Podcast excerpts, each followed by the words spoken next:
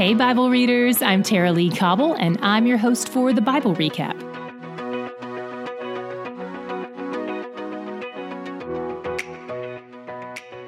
Today's reading has a lot in common with tomorrow's reading, so today we'll zoom in on the first half, and tomorrow we'll recap the last half.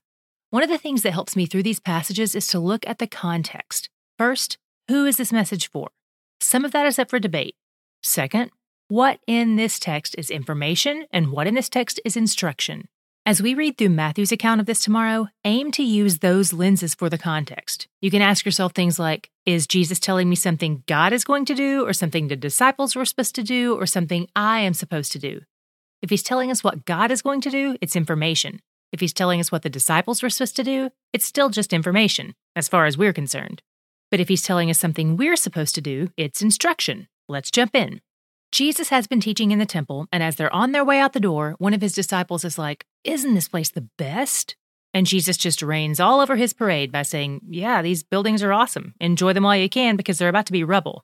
This is the temple. It's a huge complex built with massive stones, the largest of which weighs 570 tons. That's more than 1 billion pounds for just this one stone. We see this stone when we do the Western Wall tunnel tours in Jerusalem, and it's enormous. If you were with us in the Old Testament, you probably remember what a challenge it was to get this temple rebuilt, but how God provided the funds for supplies and protection for the workers. He made it all happen. And now, Jesus says, God's going to make it unhappen. Jesus says the temple will be destroyed. Less than 40 years after he prophesies this, Rome fulfills that prophecy. The Jews will mount an ongoing revolt, and Rome will retaliate by razing the temple, just like Jesus said. We also read about this in Luke 19, where Jesus wept over Jerusalem.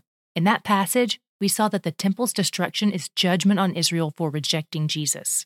So, which is it? Why is the temple destroyed? Is it the revolt of the Jews, or is it Israel's rejection of Jesus? Yes. God uses Rome as a tool in his hand to bring judgment on Israel. We saw God do this lots of times in the Old Testament, but it's one of the first times we see this idea in the Gospels. By the way, we read a similar sounding prophecy earlier in John 2:19 where Jesus compared his body to the temple. In that passage he said, "Destroy this temple and I will raise it again in 3 days." That prophecy refers to his body, and John clarifies that point in the verses that follow. So it's a different situation, but it's easy to confuse these two prophecies since they both refer to temple destruction of one kind or another. After they leave the temple, they cross the valley and walk up to the Mount of Olives. Jesus is with some of his inner circle, and they start asking him questions about when all this stuff is going to go down and what the signs will be that it's about to happen. We discussed this briefly yesterday, but it bears repeating.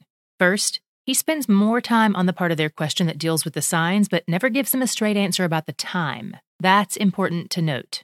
In fact, he tells them in verses 7 and 13 that when a lot of terrible things happen, they're going to assume it's the end, but it's not.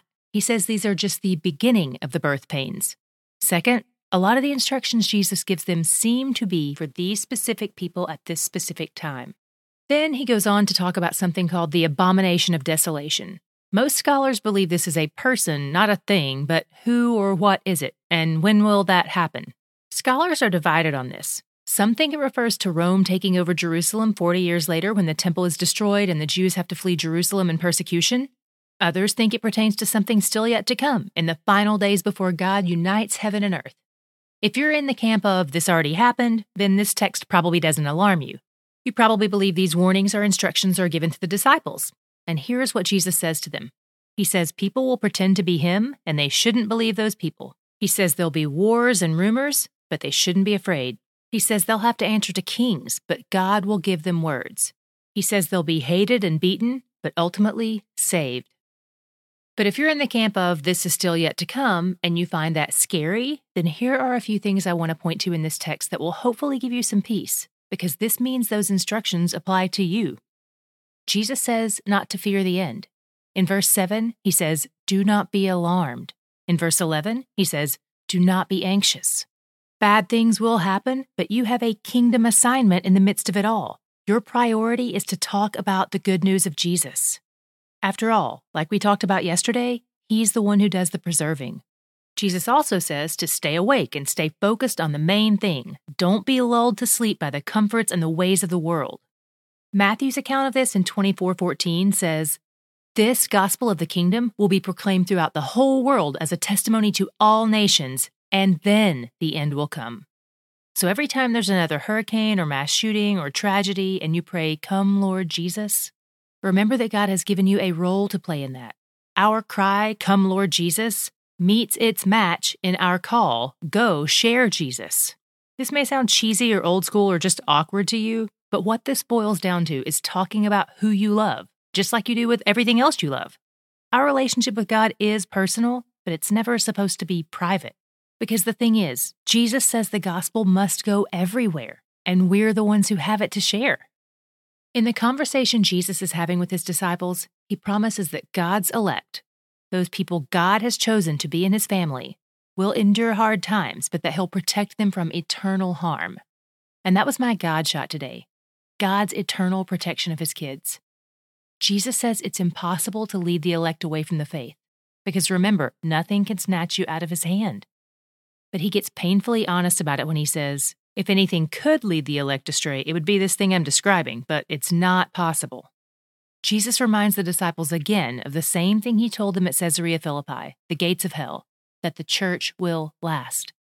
He said it in a place where he was encouraging them to storm the gates of hell, and he's saying it again in reference to the time when it may feel like hell itself is storming them. Before they encounter this, he wants to reinforce his encouragement to them.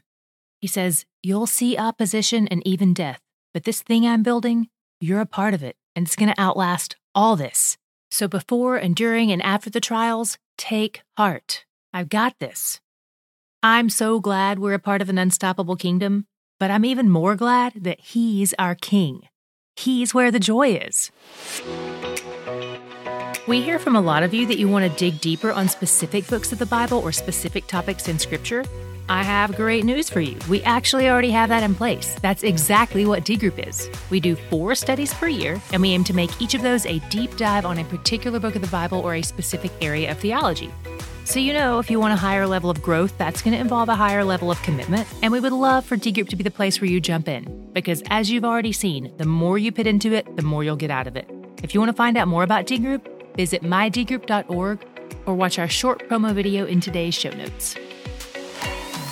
Bible Recap is brought to you by D Group, discipleship and Bible study groups that meet in homes and churches around the world each week.